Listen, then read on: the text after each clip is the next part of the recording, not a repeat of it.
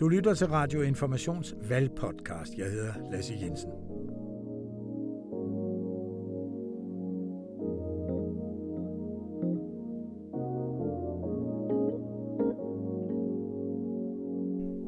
Her på Radio Information er vi klar med vores særlige valgpodcast. I Sønderjylland var det en nyhed, at Information havde oprettet en valgredaktion i byen Gram. TV Syd sørgede for, at alle deres seere vidste, at nu skete der virkelig noget vigtigt. Hvis du læser Dagbladet Information de næste fire uger, så vil du se flere historier fra Gram og Sønderjylland i det hele taget, end der plejer at være i den avis.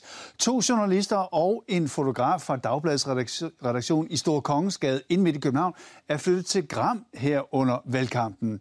De skal lave historier tæt på det liv, som politikken fra Christiansborg faktisk handler om. Sebastian Abrahamsen har skiftet sit skrivebord i København ud med det her i Gram.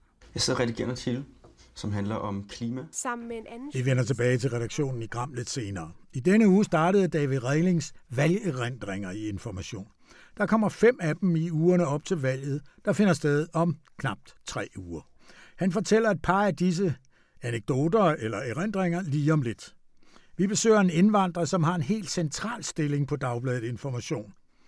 Og vi taler med Lone Nikolajsen, som har kigget på valgkampvideoer og så skal vi tale om valgkampens ubestridte hovedperson, det såkaldte råderum, hvor reelle eller fiktive milliarder er i spil. I falderæbet, den afsluttende kommentar, har jeg kigget på Ekstrabladet, et ultra-reaktionært amerikansk website, en førtidspensionist fra Slagelse og Aftenshowet.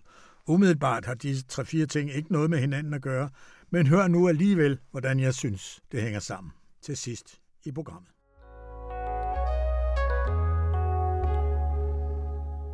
Jeg sidder her øverst oppe i informationsbygning i Sankt Anna Passage ved Stor Kongensgade i København.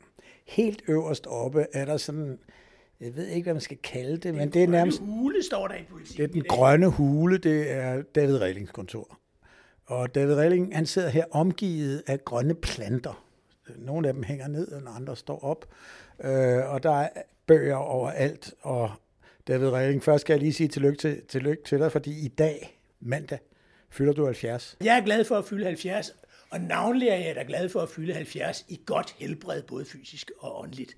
Nu skal jeg jo ikke prale, men jeg har jo i mit liv oplevet et folketingsvalg mere end dig. Jeg har talt efter. Du har, der har været 25 folketingsvalg i dit 70-årige liv, og der har været 26 folketingsvalg i mit 72-årige liv. Så det, men nu skal det jo ikke være to gamle nisser, der, der sidder og, og deler erindringer. Men David, du har jo startet her en serie i øh, information, hvor du ligesom gennemgår fortidige valg. Ja, jeg kigger tilbage på tidligere tiders folketingsvalg. Hvad husker jeg, og hvad gjorde indtryk på mig? Og den tidligste erindring, jeg har, den rækker tilbage til Folketingsvalget i 1957, hvor jeg på et vælgermøde på Dragør Strandhotel oplevede daværende statsminister H.C. Hansen. Og han var en type politiker, der brændte så kraftigt igennem, så det stadigvæk sidder på nethinden. Han talte alvorsfuldt, lige til og indtrængende til Dragørs arbejdervælgere. Det var det store flertal dengang. Er der, er der, nogen, er der nogen politikere i dag, som du tør sige kunne tale på samme måde, som H.C. Hansen kunne i 1957? Det, er jo, øh, det kan jeg ikke umiddelbart komme i tanke om, men det er også en vekselvirkning. For når H.C. Hansen kunne tale, som han gjorde, så er det fordi, han nød så stor en respekt i salen, og i øvrigt også hos de andre politikere fra andre partier. Der var omkring ham en øh, tillid, som vi slet ikke har nu omstående i politik. Der er et valg, og det er et af de valg, du har beskrevet i information i den her uge. Og det er et valg, som vi i hvert fald begge to husker fuldstændig klart. Det var decembervalget 1973. Jeg sad nede i kælderen på Christiansborg og var radioens producer. Og du var opstillet. Ja, det er rigtigt. I 1973 var jeg opstillet for det radikale venstre, fordi jeg under studenteroprøret var blevet tiltrukket af den radikale uddannelsespolitik, som på den ene side ville lære folk noget, og på den anden side ville have, at det hele alligevel skulle tages øh, hvad skal man sige, med frisind. Det var ikke en, en sorte bog, de ville lære folk efter, men altså en frisindet tilgang til, at folk skulle lære noget. Det kunne jeg godt lide, så jeg var kandidat for dem tilbage i 73. Det var en enestående fiasko. ja. det, var, det var jo ikke bare, altså det der var karakteristisk for det 73-valg, fordi jeg kan så huske, at jeg sad nede i kælderen der, Og vi havde reporter over hele landet, øh, blandt andet i Gladsaxe, hvor Erhard Jacobsen jo lige havde forladt øh, Socialdemokratiet og dannet Centrumdemokraterne. Og det gik op for os på et eller andet tidspunkt i løbet af aftenen, at sådan et valg havde vi aldrig oplevet før. Nej, det, det var jo, valg, det var jo et jordskredsvalg, som det så kom til at hedde. Det nærmeste valg, man kom tidligere, det var valget efter befrielsen i 1945, hvor kommunisterne gik voldsomt frem. Men ellers skal man tilbage, som du siger, til 1973, hvor der skete det, at de bestående partier mistede samlet en tredjedel af deres mandater. Det var noget i retning af 70 mandater.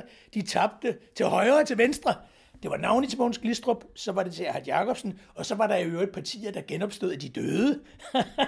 som Danmarks, kommunist, Danmarks Kommunistiske Parti ja, og Retsforbundet. som ingen havde regnet med at se igen. Og Kristi Folkeparti, apropos genopstandelse, kom også ind. Og ud af det kom der jo et fuldstændig tumultagtigt folketing. Og der skete jo det øh, interessante, at de radikale tabte syv mandater ved det valg. Jeg blev ikke valgt til noget som helst. Jeg var også kandidat næste gang, der tabte de syv til. Og så tabte de ved Gud syv til en gang til i 77. Det var der Niels Helve Petersen, som morsomt, da de kun havde seks tilbage, sagde, næste gang kommer vi til at skylde en. Og, og så opgav du din politiske karriere? Min politiske karriere øh, opgav jeg allerede efter valget i 75. Så var jeg blevet valgt til kommunalbestyrelsen i min hjemby på en tværpolitisk liste. Og så blev det for besværligt også at være partipolitisk kandidat. Men lad os lige prøve at se på 73-valget, fordi altså i historiebøgerne er det jo ligesom blevet det valg. Øh, nu dropper vi 1945-valget, fordi det var en helt særlig situation. Men 1973, det var det valg, hvor de gamle partier i virkeligheden mistede den der cementerede stilling, de havde i dansk politik. Der var de fire partier, og det var dem, der sådan set bestemte. Alt andet var næsten ligegyldigt. Der var nogle partier, der kunne optræde lidt uden for dem, Retsforbundet, Kommunisterne og SF, men det betød ikke noget. Det, der skete i 73, det var, at de fire gamle partier mistede deres magtmonopol. Og man kan diskutere, om de egentlig nogensinde har fået det igen. En af de ting, der står mig lysende klart, det er, at den varige virkning af valget i 1973 blandt andet har været, at Mogens Glistrup jo med sig ind i Folketinget trak typer som øh, Tulsen Dahl og Peter Skåb og Pia Kærsgaard og siden Søren Espersen, de, de red på hans frakkeskøder. Og selvom Glistrup så fik en tragisk øh, afslutning på sin politiske karriere, så er de jo stadigvæk med os.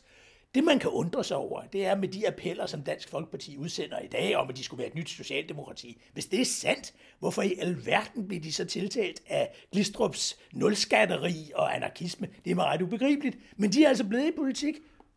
Der er der er i hvert fald et element, og det var ikke noget voldsomt fremtrædende element, som jeg husker det ved det, der hed Fremskridtspartiet, altså Glistrups parti. Men det var der, og det er jo det element, der jo i løbet af de, skal vi så sige, 28 år, der gik fra 73 til valget i 2001, det var det element, der lå under det hele, og som stadigvæk ligger under det hele, og som kom helt op til overfladen i 2001. Udlændinge, fremmede element. Jamen ved du hvad, det er sjovt, du siger det, for der var ikke spor af fremmedfjendtlighed i Måns Glistrups appel fra begyndelsen. Det var noget, han opdagede undervejs. Partiet var heller ikke EU-fjendtligt. Uh, ved folkeafstemningen om pakken tilbage i 86, der stemte Pia Kærsgaard for, og de anbefalede deres vælgere at stemme for eller imod, alt efter som vælgerne nu synes var rigtigt. Det med fremmedangsten er noget, der først dukkede op i deres appel sidenhen, og det var Måns Glistrup, der som et andet en gris, der finder trøfler, snusede han i folkedybet og fandt ud af, at der var noget. Og selv da de så smed ham ud, så beholdt de fremmedfrygten som deres valggrundlag. Ja, det var jo, når, når Glistrup talte om muhammedanerne. Ja, præcis. Så blev det altså bare til dem dernede, og de fremmede, og hvad man nu ellers har hørt. Men, men David Reiling, når vi, når vi nu sådan ligesom kaster blikket bagud, så skal vi også blive i nutiden og det valg og den valgkamp, vi står i nu. Hvis du ser på 73-valget, og så det valg, vi skal til nu. Nu er der jo også nogle nye partier, der kommer ind. Altså, vi, vi er i en situation, hvor det vi så nu er Dansk Folkeparti jo nærmest blevet et af de gamle partier, at vi står i en situation, hvor vi, øh, altså i hvert fald helt teoretisk, kan risikere, at systemet igen på en eller anden måde bliver rystet i sin grundvold? Jamen, enten kan der ske det, at øh, de nyopstillede partier med nød og næppe ikke kommer ind. Så bliver der i gåsøjne et rødt flertal, som er alt for stort, og en stor befolkningsgruppe, der ikke er repræsenteret, at det er ikke sundt for folkestyret. Eller også kommer de ind, og så bliver der endnu mere splid og spektakel i den borgerlige lejr, end der har været under øh, den nuværende regering, og det har ikke været særlig godt. Så under alle omstændigheder vil de ud fra alt, hvad vi kan forudse, være et destabiliserende element, og det kan jo meget vel betyde, at det går ligesom i 70'erne, at vi i de næste år skal til at indstille os på, at folketingsvalg, det er altså noget, vi er nødt til at gå til hver andet år, fordi længere kan regeringerne ikke køre. Ja, og det er vi jo sådan set, folk der er i vores alder, det kan vi jo godt huske, at der var en periode, ja. hvor vi havde folketingsvalg nærmest hver andet år. Jamen, øh, det, det var simpelthen sådan fra 1971 til 81. Der var folketingsvalg hvert andet år. Og dengang var jeg ansat som fuldmægtig i centraladministrationen, og det var jeg pragtfuldt, fordi forfatningsreglen siger, når der bliver udskrevet valg, så må man ikke lave noget som helst i et ministerie. Og så lagde vi sagerne i skuffen, og der blev de, indtil der efter lange tider var dannet en ny regering, og så var den typisk øh, ikke særlig stabil heller, så kunne vi sådan lægge sagerne lidt væk igen. Men det var, det var så, det var så de, de glade gamle dage, dine glade gamle dage i centraladministrationen. Ja. Men David Relling, når du ser på valgkampen nu, og så prøv lige kort at sige, og så tænk tilbage, for nu tager vi så udgangspunkt i 73-valget, som du har skrevet om. Ja. Øh, hvad er den store forskel? Den er sørgelig. Tilbage i 1973 var det endnu sådan, så kandidaterne, når vi holdt vælgermøde, kørte ud sammen med hinanden og var sammen fra de forskellige partier. Nu har hver af de mere betydningsfulde kandidater jo en her spændoktorer, som de sidder og rotter sig sammen med. Det vil sige, at den indbyrdes respekt, der var blandt de forskellige opstillede kandidater, den er i dag gået tabt i en lejen røver og soldater i øh, Christiansborg og på de sociale medier. Det er et stort tab på folkestyret. David Reding, som i denne uge har skrevet flere artikler, hvor han kigger tilbage på alle de valg, han har oplevet, et enkelt som er to som kandidat, øh, og som man kan læse i, i Dagbladet Information, og som der vil komme flere af, fem i alt, indtil valget den 5. juni. Tak skal du have, David. Jeg siger tak.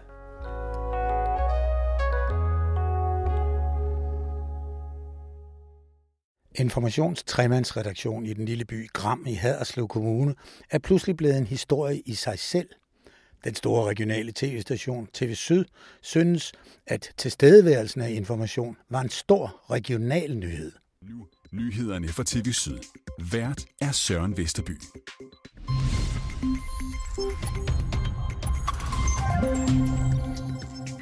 Hvis du læser Dagbladet Information de næste fire uger, så vil du se flere historier fra Gram og Sønderjylland i det hele taget, end der plejer at være i den avis. To journalister og en fotograf fra Dagbladets redaktion i Stor Kongensgade ind midt i København er flyttet til Gram her under valgkampen.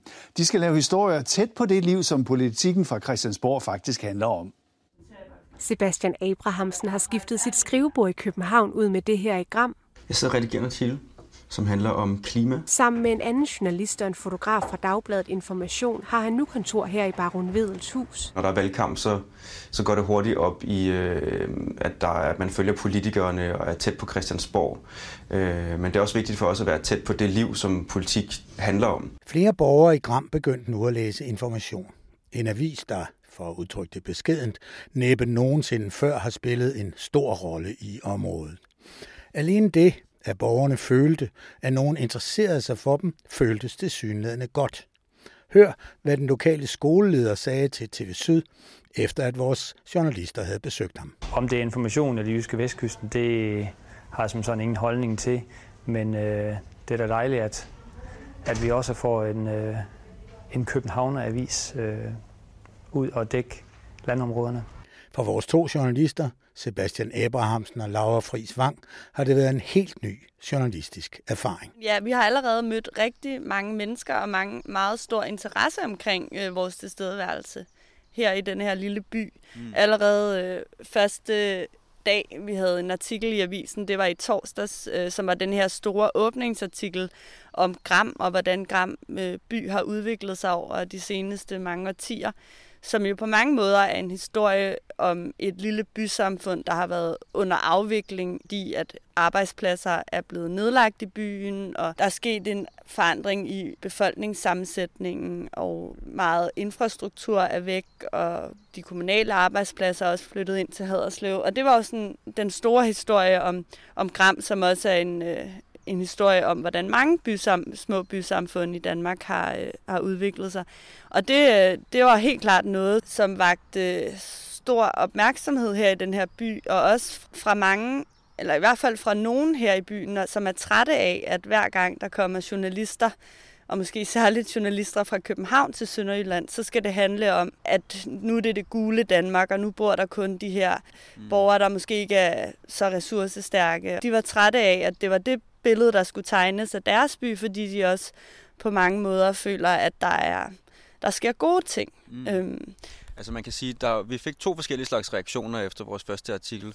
Der var rigtig mange, der skrev og ringede og dukkede uanmeldt op og synes, det var en øh, fin artikel og sådan set mente, at den, den stemte meget godt overens med virkeligheden. Og så var der en anden gruppe, som i hvert fald slet ikke kunne identificere sig med det billede, som vi fik tegnet i den artikel. Og øh, selvom de i øvrigt, de fleste af dem mener, at det jo er rigtigt, at alle de her ting er sket, det er en udvikling, der er sket i byen, så mener de også, at der er mange gode ting at fortælle om byen. Og det gav jo lidt anledning til nogle refleksioner hos os, om, det er, om vi også på en eller anden måde skal skal tegne et mere nuanceret billede af byen.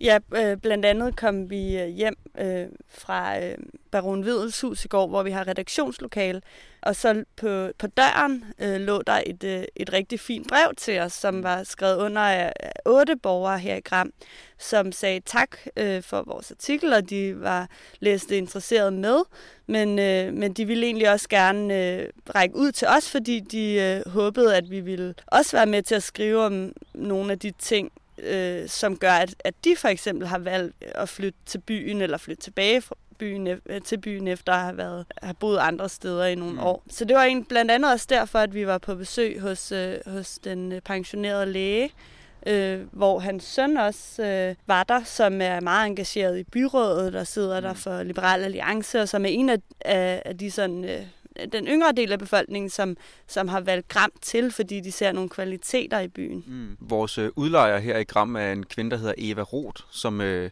som også har siddet i det gamle amtsråd for Socialdemokratiet og i byrådet også, både før og efter kommunalreformen. Øh, og det var sådan set hende, der inviterede os ned til nogle eftermiddagsdrinks hos den øh, tidligere familielæge her i byen, som hedder Åge Vedsted. Og det var så hans søn, han var medunderskriver på det her brev, hvor han øh, opfordrede os til at række ud til ham og nogle af de andre øh, lidt mere ressourcestærke familier i byen, så vi også kunne beskrive en anden del af byen. Og nu tror jeg, det ender med, at vi en gang i løbet af næste uge eller noget i den stil, spiser en middag øh, her i vores gule hus, øh, hvor de, nogle af de her mennesker, som har skrevet under på brevet, kommer forbi og spiser noget mad sammen med os. Og så kan det jo være, at det ender med, at vi må skrive en ny artikel også, hvor vi får nogle øh, endnu flere nuancer med. Øh, så det har sådan set været en meget sjov proces. Det der med, at vi er i et lokalsamfund, hvor folk virkelig er meget opmærksomme på vores tilstedeværelse og reagerer på de artikler, vi skriver hernede fra. Og på den måde mærker man også meget tydeligt, når der er nogen, der så har en mening om vores artikler. Og det kan jo så kaste nogle nye artikler af sig, og på en eller anden måde føre til nogle refleksioner hos os. Det synes jeg har været meget sjovt at opleve egentlig, at der er så kontant en respons på den journalistik, man laver i, øh, i sådan et lille sam- samfund som det her. Altså det er jo virkelig sådan en øjenåbner. Hver, vi kan ikke skrive en artikel, uden at vi også skal forvente, eller i hvert fald kan forvente, at at folk efterfølgende kommer ned og banker på baronens øh, hus. Det er meget hyggeligt, men det er også en lille smule svært at få lavet noget nogle gange, fordi det ja. simpelthen strømmer ind med mennesker dernede. Øhm, og der er jo, man kunne skrive om dem alle sammen, for de har alle sammen en eller anden særlig historie. Jamen, i dag begyndte vi dagen med at få besøg af en øh, ældre øh, mand, som hedder Arne, Arne havde vi kontaktet, fordi vi havde talt med hans kone lidt tilfældigt, øh, og hun fortalte, at han øh, efter et langt liv med kun at have stemt på Venstre, simpelthen ikke kan få sig selv til at stemme på Venstre den her gang. Mit problem det er jo, at hvis jeg stemmer på Hans Christian Schmidt, stemmer jeg på Venstre, og så stemmer jeg også for den sundhedsreform, og det er sagens kerne. Jamen, øh, problemet det er, at øh, især i Region øh, øh, Syd, eller Sydjylland, der har vi jo øh, et velfungerende, jamen, altså regionen fungerer godt efter øh, det, jeg egentlig vurderer. Men jeg mener, hvorfor bryde det hele op, smide det væk og forsøge med noget nyt, så begynder man fra nul igen. Hvorfor ikke øh, rette op på det, øh, det er galt med? De siger, at de vil uddanne 1000 nye sygeplejersker med den nye sundhedsreform.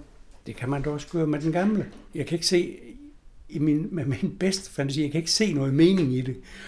Og en af de ting, jeg frygter kan ske, det er øh, skat om igen. Nu er det lidt svært at sammenligne de to, øh, ja, ja. men alligevel, det har jo været katastrofalt med skat. Så han var lige nede og få en kop kaffe der i morges hos os, og, øh, og fortalte, at øh, han regner med enten at stemme blankt eller socialdemokratisk. Og det er meget vildt. Det er en mand, der er i slutningen af 70'erne, og som har stemt Venstre hele sit liv, og har boet i, i Gram og omegn stort set hele sit liv. Så det er en stor beslutning for ham, og det viser også noget om måske... Øh, hvor stor en rolle sundhed og sådan den nære velfærd øh, spiller i, i det her samfund, øh, øh, som, han er, som han er en del af. Og, og baggrunden er jo så, at regeringens sundhedsaftale øh, selvfølgelig, og Socialdemokraterne er så kommet med tilsvarende deres eget sundhedsudspil. På nogle punkter kan de måske ligne hinanden lidt til forveksling. Den, en afgørende forskel er i hvert fald, at Venstre vil nedlægge regionsrådene, og det vil, vil Socialdemokraterne ikke, siger de. Så han overvejer altså at stemme socialdemokratisk for første gang i sit liv. Sebastian Abrahamsen og Laura Friis Vang fra Gram i Haderslev Kommune. Og så til noget helt andet. Hver dag indtil valget den 5. juni skriver Lone Nikolajsen i Information, hun anmelder valgkampen. Og øh, jeg faldet over en anmeldelse, og velkommen Lone Nikolajsen. Jeg faldet over en anmeldelse, og det er en anmeldelse af en musikvideo. Ja. Som øh, Ja, hvor gode gamle jokeren er med. Ja, øh, altså det er øh, Sikander Siddiq fra Alternativet, som er øh, en kandidat, jeg ikke var særlig opmærksom på før, øh, men som det tit er i valgkamp, i valgkampe, øh, så stikker, stikker ud ved at lave en øh, personlig musikvideo, hvor han laver en coverversion af et nummer, man godt kender. Øh, og det, der er det særlige ved den her video, som hedder Den Grønne Pose, det er, at han har været sådan om i 90'erne og finde det mest øh, øh, ubekymrede, hjernedødt, hedonistiske, og også, synes jeg, egentlig ret fede, det synes jeg altså, som er den gale pose, som var det her øh, første skud på, eller første bud på sådan gennemført gangsterrap på dansk, der bare handlede om at feste igennem og have det sjovt og være spændt op til lir som deres første nummer. Ja, fordi det er, det er jo i virkeligheden det gamle nummer. Ja, det, det er nummeret spændt op til lir, som kom i 98, mener jeg. Så... Og lad, lad, os lige, lad os lige høre et øjeblik på, hvordan den starter. Så vil jeg gerne købe en pose. Hvad? Yeah. Hvis rosen ikke er grøn, ved du godt, det ender galt. Okay, mit navn det er Siddiq, for navnet er Sikanda. Jeg er ligesom alle andre, når jeg... Ja, den starter jo meget enkelt med, at der er en, der spørger om en grøn pose, og så siger ekspedienten, hvad? Ja, og der er det så, at ekspedienten er øh, yoghurt fra den gale pose, som siden 1998 er blevet en mere voksen og fornuftig type, som nu går meget op, eller i hvert fald går op i øh, klimakrise og bæredygtige løsninger. Så derfor så gider han godt at lægge hit til øh, Sikander Siddiqs øh, valgkampagne. Men det, der er sjovt for mig at se ved den her video, og ved øh, politikers musikvideoer i det hele taget, det er, at det er to kontraster, der bare tørner sammen i høj fart. Fordi det ligesom er fra hver, altså det er fra hver sin verden. Spændt op til lir er, er indbegrebet af øh, ubekymret fest, og øh, det, som, som de så har fundet på at gøre til det nye, nye hook, det, i stedet for spændt op til lir, det er plast og papir, som er de materialer, man skal undgå øh, og overforbrug, når man køber ind. Altså hele nummeret handler om, at man ikke skal bruge plastikposer. Det kunne ikke være mere sådan jordnært og snusfornuftigt og længere væk fra den sådan festhyldest, som spændt op til lige at være til at starte med. Og Sikandar Siddiq, han rapper oven i købet selv. Ja, han rapper selv. Øh, Jokeren gør også, men Øhm, der er det så, at Sikander Siddiq er, er næsten ved at, at bryde med genren, fordi normalt, når politikere rapper, så øh, er det tydeligt, hvorfor at de er gået ind i politik og ikke showbusiness. For det meste, så ser de ud som nogen, der gerne vil have det overstået så hurtigt som muligt, men de ved, at det er de nødt til at gøre, for det har de aftalt på et møde. Øhm, og så er øh, sådan flowet og stilen og altså sådan niveauet derefter. Men han, er, han virker okay tilpas i situationen. Han er, det er sådan på amatørniveau, men det er ikke, altså, øhm, det er ikke sådan helt, helt gralt. Nej, du kan godt lide den. Det kan man jo læse. Øhm, ja, altså jeg synes, det er sjovt, men jeg synes også, det er... Øh, øh, jeg synes også, det er øh, sjovt på sådan en, en pinlig måde. Altså jeg, øh, jeg har...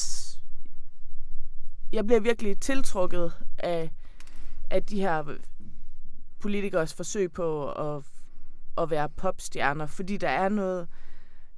Altså, jeg vil ikke bryde mig om at se på et biluheld, men det her det er lidt en lidt mere fredelig version af det, at man ser nogen sådan prøver at være cool, og så er de det ikke, og der, altså, det er morsomt, synes jeg. Men det er også, øh, der er sådan en bestemt form for adrenalin, som i hvert fald øh, kommer sådan ud i min krop, når, når jeg ser noget, der er sådan lidt til den pinlige side. Det kan jeg enormt godt lide. Øhm, og der er det lige før, at han ikke, er, han ikke øh, rapper dårligt nok til, at det er pinligt på samme måde som for eksempel øh, hvad hedder han, øh, hedder han, øh, Viseborg, den daværende viseborgmester fra Svendborg, som, som lavede en coverversion af Justin Biebers hit Despacito, hvor han så rappede Skido, fordi han ligesom... Ja, men mens, så vil jeg huske, mens han dansede rundt om et skur, han havde fået bygget ja, på havnen i Svendborg. Ja, han, og pegede på et, øh, et toiletskur, han havde fået bygget. Øhm, ja. Nej, altså er, er politikere så det, der så sker i sådan en valgkamp, og, og det er jo noget, der er sådan i nyere tid er kommet mere og mere til, det er, at politikere pludselig begynder at blive øh, forsøger at være underholdende, forsøger at gå over i en virkelighed en helt anden rolle, end den de normalt har. Ja, og når jeg godt kan lide at se det fejle, så er det måske også, fordi mit eget politikerideal, det er bare total tørhed. Altså, jeg vil hellere jeg vil hellere se en politiker bladre en rapport, end jeg vil se en politiker posere for et kamera. Og jeg bryder mig ikke særlig meget om, øh, øhm, når politikere kommer ind i hyggelige tv-formater, quizprogrammer og sådan noget. Jeg kan godt, jeg kan godt gå med til det, hvis det er quizprogrammer, der også, øhm, der også gør nar af politikerne. Men hvis det bare handler om, at de, er, de skal udstille deres spændende personlighed, så bryder jeg mig ikke om det. Så synes jeg, det øh, at det, det er for useriøst og har for lidt at gøre med, med det, de, det, man skal bruge dem til, som er at tage nogle ordentlige beslutninger. Lund Nikolajsen, tak fordi du kom.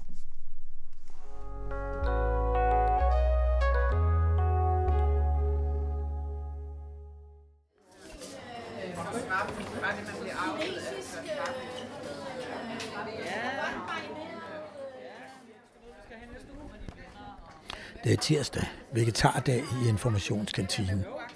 Vi er dog ikke fanatikere her, nok er hovedretten en indisk blomkålsret, men der er altså også både leverpostej og flæskesteg. Køkkenchef Malene og hendes kollega Corey Breslau står for det hele. Og Corey er indvandrer fra USA. 32 år har han boet i Danmark. Og det er jo lidt det samme som samtidig. Hvordan skal du...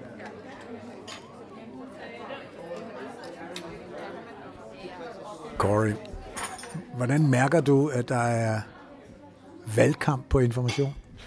Ja, men jeg kan mærke, at der er ikke så meget, som der plejer at være at lære hernede i kantinen. Folk åbenbart har travlt på kontoret eller ind på Christiansborg og løber rundt og finder ud af forskellige ting og sager. Så for dig er det en stille tid? Et lidt stille, men der er stadigvæk nok at lære. Det er det. Men Corey, du er jo du har boet i Danmark i 32 år. Du er sådan en, en, en, en mønsterindvandrer. Tak. Hvordan hele den diskussion, der er i Danmark omkring udlændingepolitik, omkring integration, omkring øh, fremmede, hvordan, hvordan oplever du den? Well, da, da jeg først kom til Danmark, det var faktisk under Tamil-sagen. Uh, og det var, det var lidt stram politik der, men jeg synes nu er, ligesom resten af verden, at det går lidt for langt, i, i min mening. Jeg synes, uh, ærligt, jeg synes, det begynder at blive lidt pinligt. Uh, jeg synes, det er en trist historie, der foregår, og uh, hacks og had mod, mod fremmede mennesker, og det, det er ikke det rigtige retning, og forhåbentlig vores børn vil tage det helt den anden vej. Men du er jo ikke brun i huden. Så du mærker vel ikke, mærker du et fremmedhed? Nej, det gør jeg faktisk ikke. Men det er også uretfærdigt, fordi jeg er lige så fremmed som de andre. I, Så jeg, jeg, det er faktisk endnu værre, at jeg ikke mærker det i virkeligheden. Du er ikke blevet dansk statsborger. Overvejer du at blive det? Uh, jeg regner med, at hvis Trump vinder det næste valg i USA, så vil jeg virkelig overveje at være det, efter 32 år her. Yeah. Hvis du kunne bestå test. Hvis jeg kan bestå den meget, meget svære test. Det er rigtigt. tak skal du have. Selv tak.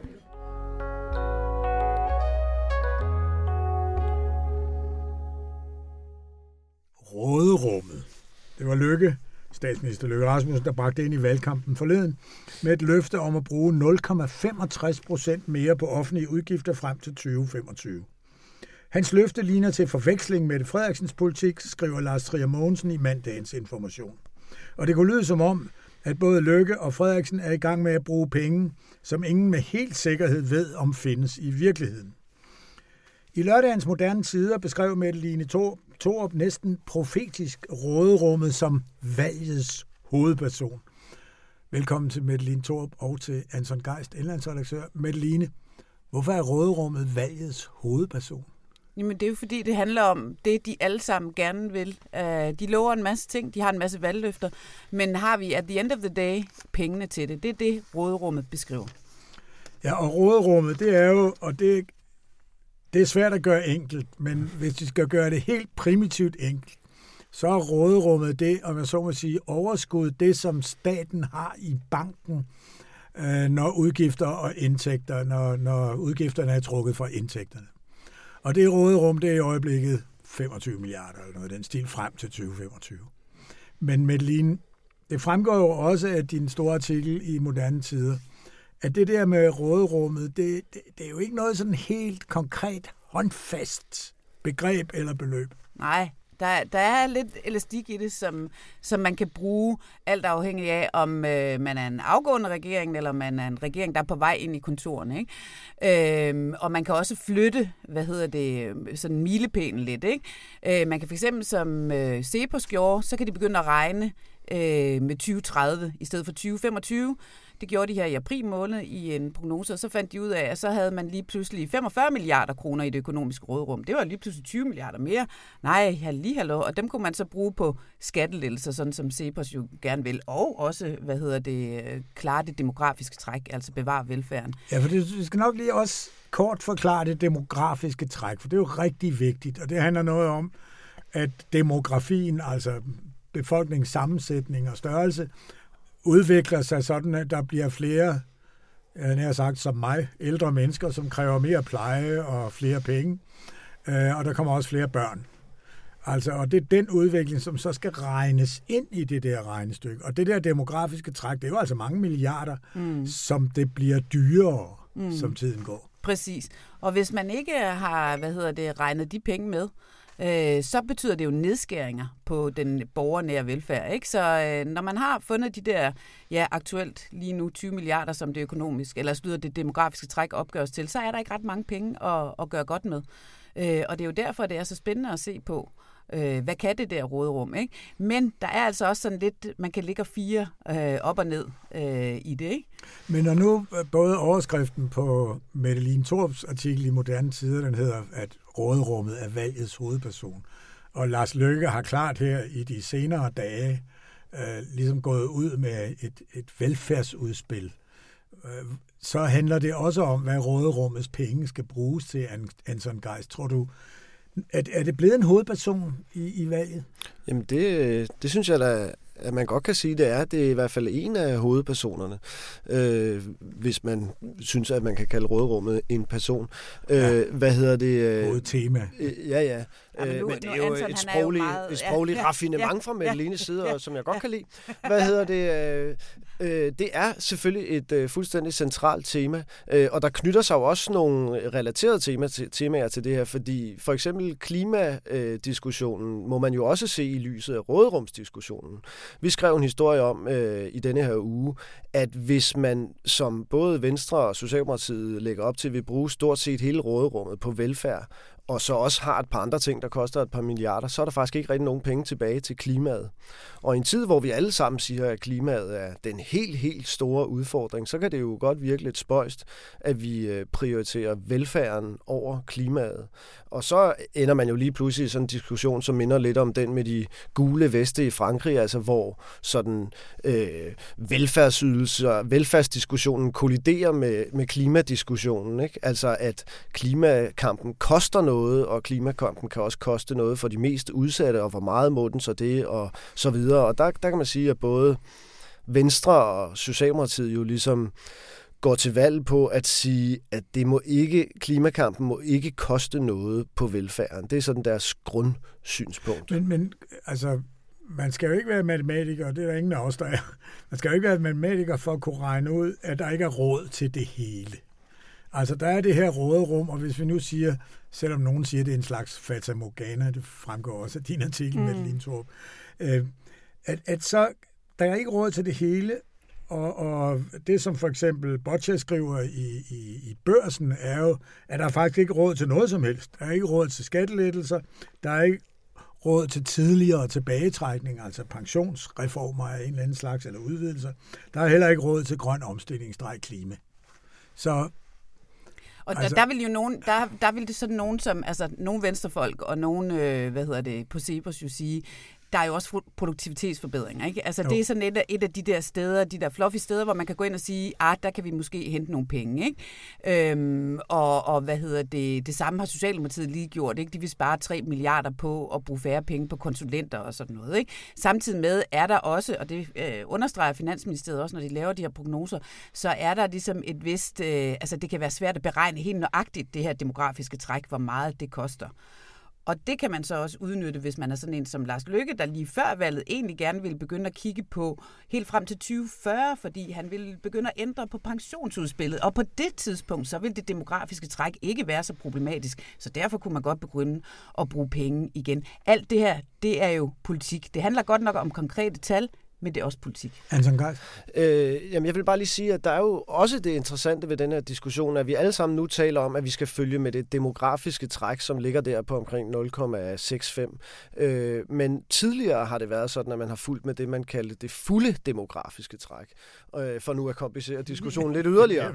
Og det ligger altså godt op over 1%, og det er, når øh, man også følger velstandsudviklingen i samfundet, sådan at folks forventninger om moderne apparaturer i sundhedsbehandling og alt sådan noget også kommer i anvendelse. Hvis, det, hvis man også vil følge med det, så skal man op over 1%. Og der kan man jo sige, at det er interessant i virkeligheden, at de partier, der slår sig op på nu, at ville velfærden i meget høj grad, i hvert fald altså sådan som Venstre og Socialdemokratiet i høj grad gør, øh, at, at de i virkeligheden ved noget, som historisk set er ret meget smalhals på velfærdsområdet. Og så er der jo så andre partier som Enhedslisten og SF, der vil have det, det offentlige forbrug endnu højere op. Men så begynder spørgsmålet jo at melde sig om, hvor de penge så skal komme fra.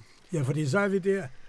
Altså, for det første taler vi om noget, der måske eller måske ikke for alvor kommer til at ske i årene op til 2025, 2030, måske oven i købet 2040. Mm.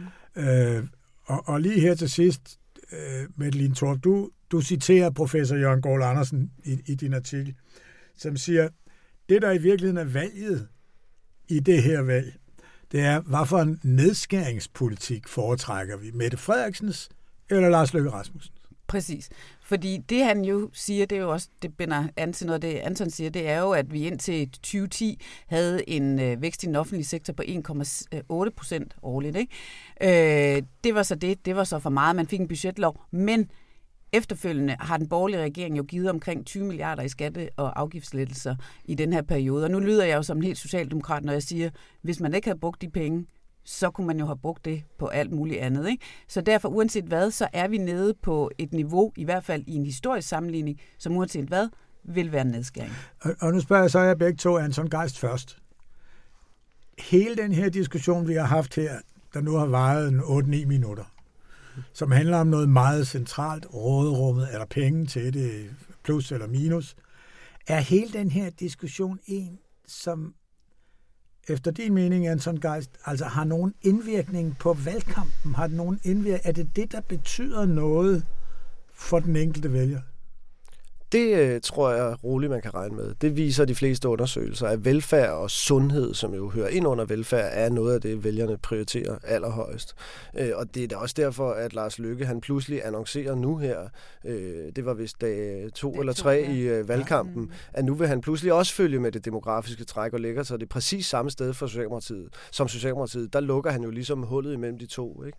Øh, det er jo ja, fordi, det er det, at, at, at, at han er klar... Lars Trier Mogensen i Information kaldte kopiering. Altså han har ja, ja. kopiering. Ja, ja, og, og som Lars rigtigt skrev, så er det jo fair nok for Mette Frederiksen at til gengæld have kopieret hans udlændingepolitik, og, øh, så hun har jo ikke rigtig noget at, at, at lade ham høre.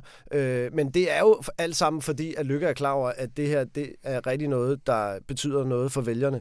Men jeg tror så, at han har det fundamentale problem, at man jo må sige, manden har været ved magten de sidste fire år, og der har været højkonjunktur, og de har givet ret massive skattelettelser. For de skattelettelser kunne man sagtens have fulgt med det demografiske træk, men det har man ikke valgt at gøre. Så er det jo, kan det jo klinge lidt hult, at han her i, til allersidst, i valg, eller øh, når valgkampen så kommer, så pludselig øh, vil helt det samme som Socialdemokratiet. Men Lintorp, jo, men helt klart, velfærd betyder noget, og det har altid gjort det i alle valgene.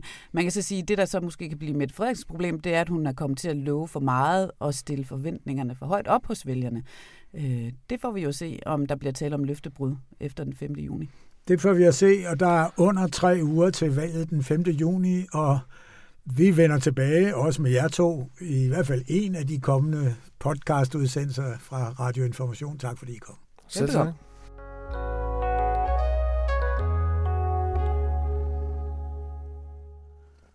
Og her på falderæbet et par ord om Ekstrabladets chefredaktør Paul Madsen. Han er en folkets mand. Han er chef for en avis, der engang var landets største og mest hårdt slående.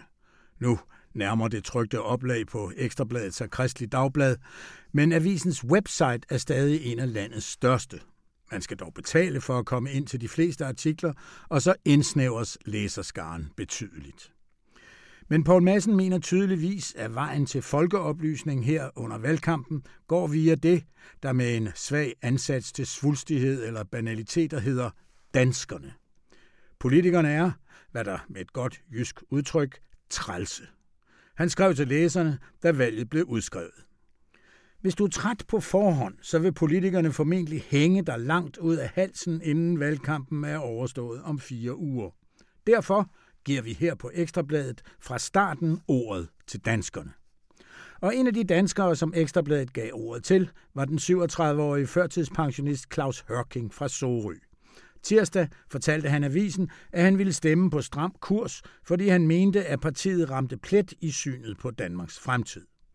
Tre dage efter havde han set Paludan i DR's aftenshowet, som af helt uforståelige grunde havde sat ham sammen med Mimi Jacobsen, der ikke længere er generalsekretær for Red Barnet, og i øvrigt engang var minister for et parti, der ikke længere eksisterer. Showets to underholdningsværter så helt forskrækkede og lammede ud, hvilket i sig selv var en skandale. Fordi der udviklede sig et børnehaveslagsmål, hvor ord som nazisvin blev brugt. Overraskende nok var det Paludan, der sagde det til Mimi Jacobsen. Det kunne Ekstrabladets dansker Claus Hørking ikke lide. Men han besluttede sig for at droppe sin støtte til Paludan, da han sagde, altså Paludan, at han ville skære i førtidspensionisternes ydelser. Det fortalte Hørking Ekstrabladet, der altså her havde givet ordet til en dansker, der tydeligvis var en af dem, som med Paul Massens ord allerede var så træt, at politikerne hang ham ud af halsen. Så opdagede DR's nye undersøgende redaktion for sociale medier i valgkampen dygtigt, at der var noget helt galt i en anden side af Ekstrabladet. Det drejede sig om en anden måde, som danskerne kom til ord i Ekstrabladet på. På nettet skulle læserne med et klik stemme på deres foretrukne parti. Ret hurtigt nåede stram kurs op over 10 procent, hvilket i sig selv var overraskende i forhold til mere professionelle målinger, men måske ikke særlig overraskende i forhold til den spalteplads, som Paludan havde fået i Ekstrabladet. Men da tallet eksploderede til 24 procent med kristendemokraterne lige i hælene med 23 procent, gravede DR i sagen. De alarmerede Ekstrabladet, der så endelig gravede lidt i sig selv og fandt ud af, at der var afgivet 1000 stemmer fra en enkelt computer. DR's digitale graver afslørede, at valgkampens første digitale hackerangreb kom fra anonyme brugere af et amerikansk website, der hedder 4chan hvis sønderegister omfatter racisme, opfordring til vold og støtte til ekstremt højreorienterede synspunkter og bevægelser. Chefredaktør Paul Madsen læser naturligvis helt fladt ned og lukkede læserafstemningen med ordene Vi har nok været en tand for naive. Læserafstemninger af den karakter er ikke opfundet af Ekstrabladet, men de bidrager ikke med noget væsentligt. Det er ikke journalistik, men underholdning, men de såkaldte digitale interaktioner, et dejligt positivt begreb, som antyder, at man deltager aktivt, måske ovenikøbet i en slags dialog, men hensigten er i høj grad også, at man tilbringer lidt længere tid på avisens website. Det er godt for brugerstatistikken og omsætningen. I dette tilfælde kom Ekstrabladets klikdanskere i kløerne på nogle robotter, styret af skrupelløse nettrolde. Valgkampen havde varet knapt et døgn, da vi oplevede det første globale politiske hackerangreb i Danmark. Et hackerangreb, der skaber falske nyheder. Det blev opdaget, fordi det var så primitivt. Og måske også, for at bruge Poul Massens ord, fordi Ekstrabladet var en tand for naive i sin grænseløse populistiske tilgang. Man kan spørge sig selv, hvad der var sket, hvis ikke DR's nye digitale overvågningsredaktion havde været vågen.